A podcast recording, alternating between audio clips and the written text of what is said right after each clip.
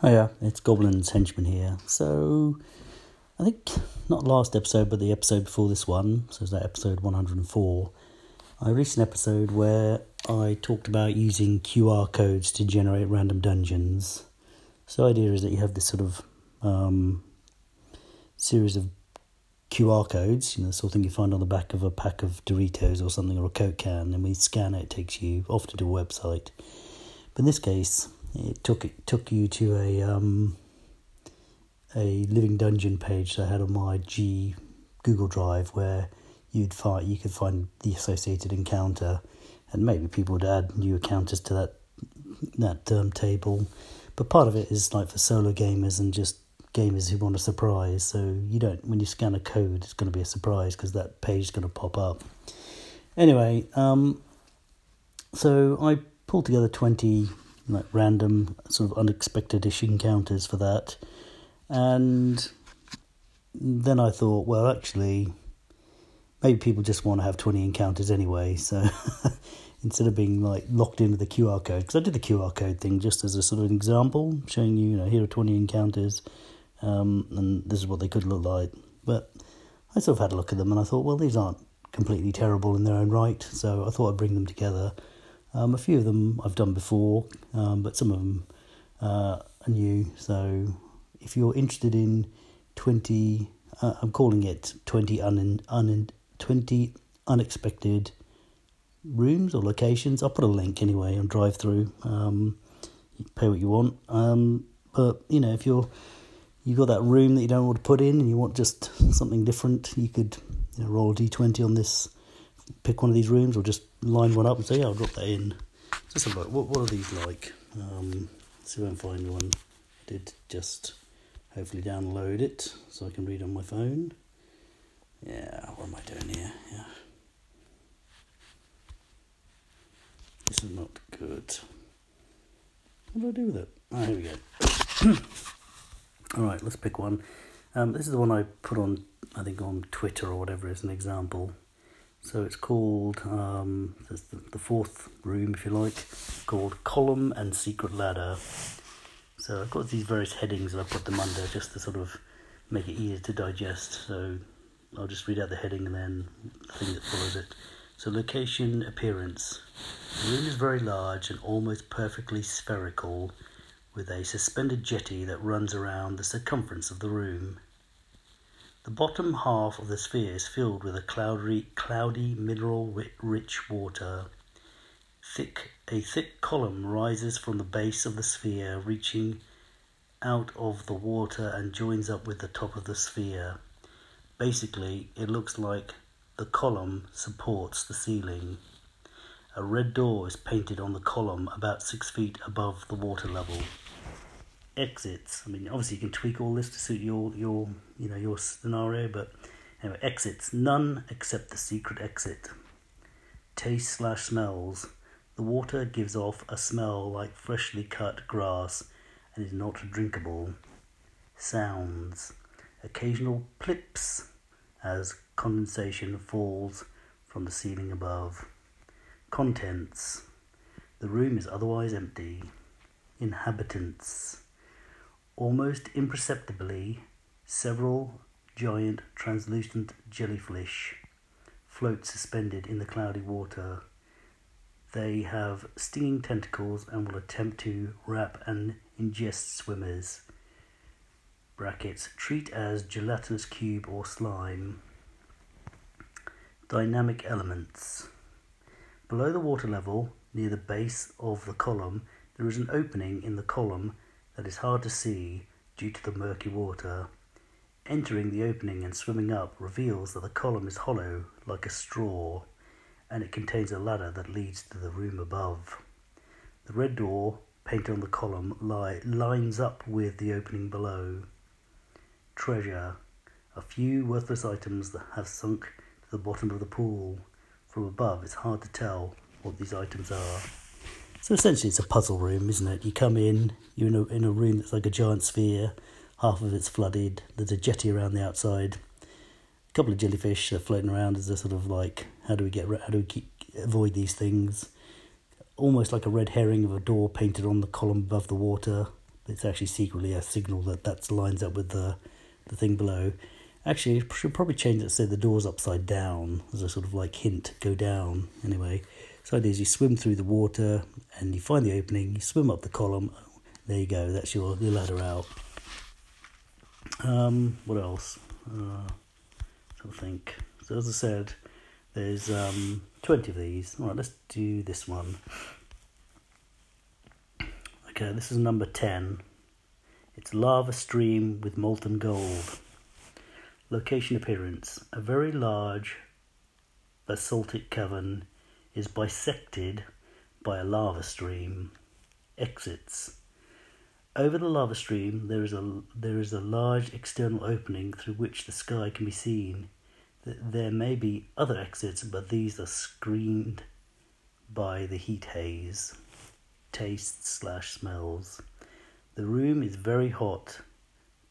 Gusts of ozone and sulfur buffet man sized creatures. Sounds creaking, cracking, splitting, grating, popping sounds as the lava moves through the cavern. Contents On the opposite side of the lava stream, there are some deep pits dug in the basaltic rock. They are located quite close to the lava stream and the sides are red hot. Pools of molten gold are contained within the pits. The occasional gem bubbles to the surface. Inhabitants. There may there if there are any inhabitants, they are presently away. Large scratches, possibly from clawed foot, can be found about the cavern. Very little detritus can be found in this place. Possibly it is discarded into the lava stream. Dynamic elements. Heat haze above the lava stream impedes the view across the cavern, and the sulfur hot areas near the lava stream make travel difficult. Tarry too long here, and the inhabitants brackets S may return inhabitants slash inhabitants. Treasure a king's ransom of gold coins is melted in the pits. Gems of the, sa- of the same sit at the bottom of the molten pools, but some occasionally bubble to the surface or rise to the surface. So again, this is sort of a, a like a kind of puzzle thing. Um, I've always had this idea of uh, something like a red dragon living next to this lava pit. It just pushes all its a lava stream. And it just pushes all its gold into a, these pits dug near the lava, and that melts it into like bubbling vat. So, you know, the PCs are kind of confronted with this sort of puzzle, really. How do we get all this molten gold out of here? you know, do they scoop it up in their helmets or something and let it cool down? What about the gems? Um, you know, what about the person, the thing that owns it? I mean, the other way to do this is, you know, actually have the dragon there when the players encounter it, and then obviously once they slay the dragon, that's the next step is like, how do we get this molten gold? Do they try to divert the lava stream? You know, it's basically trying to, with all these encounters, whether I succeed or not, I think it's quite nice to have a some element of dynamism, something that means that it's not just you know orcs drinking around the table, waiting for the players to turn up, and you know that's sort of fine, I suppose. And you know it's a bit of a setup in both these occasions. Um, you know, there's sort of it's the dragon could be there, couldn't it? I mean, I could have said one in four the dragon or the creature, whatever is there, but I think it'd be fun to have these players like thinking furiously how they're going to empty it. Do you want to do another one? I'm not doing very. All right, one, one more. I'm not sure how original this one is, but uh, it occurred to me. I don't know whether someone else has done something similar like this before. Let's try it. Um, okay, this one's room 12 called Mousetrap. Location, appearance. A conventional, medium sized room. Exits, one archway. You know, again, if you're putting this in your dungeon, you could have as many exits as you like.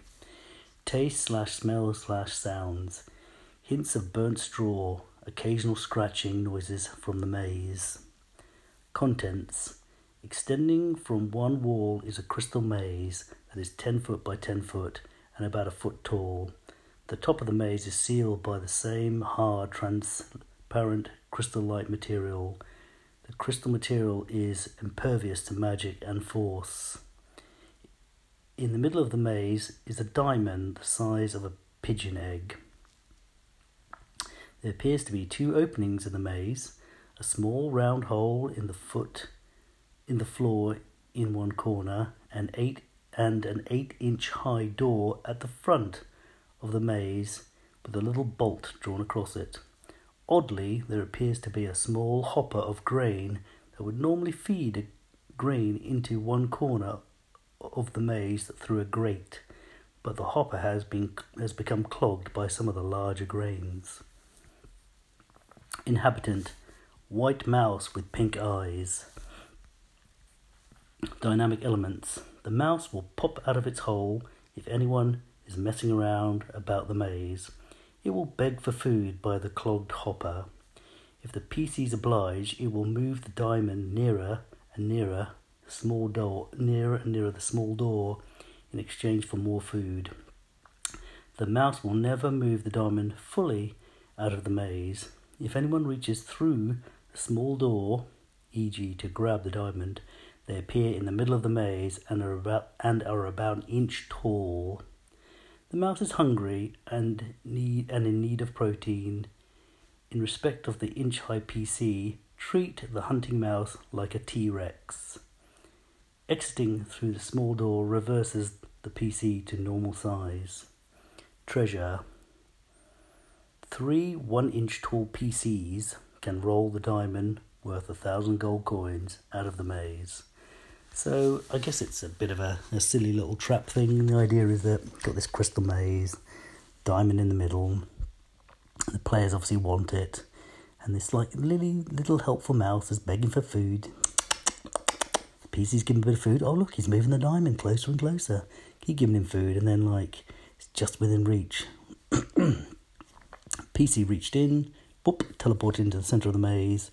Now, Mr. Mouse is not so cute, you know. He's a PCs are one inch tall, and this mouse is now, I don't know, uh, three or four, five inches tall. It's quite, it's quite, quite uh, a dominant, domineering creature. Now, again, it's not so much the mouse is a giant; it's now the PCs are so small that this mouse is now quite a formidable creature to fight. You know, with a sword that's almost like a pin, etc. So I don't know. It's just, just sort of turning that dynamic, and of course the players can, other PCs can sort of rush in to help, also shrinking to the size of an inch. Um, so again, they're just sort of, I hope, sort of fun, unexpected things that, you know, a little bit on the gonzo side, I suppose. Um, so if any of that's interesting to you, you can uh, have a look at my link below, hopefully, or search for, what's it called? Excuse me. Or you could Google 20, 20 unexpected rooms and then, you know, Goblin's Henchman, and you probably go straight to DriveThru where it's there. Um, I don't think I've blogged about it yet, not not properly. Maybe I have, so it might not be on my blog right now, but probably in a few weeks I'll get around to putting something up. But in the meantime, um, if any of those sound fun, um, there are some more. Um, I've sort of picked the ones that kind of tickled my fancy. So um, they, you know, they probably vary in quality, obviously, like all things. But if that's something you might be interested, check it out.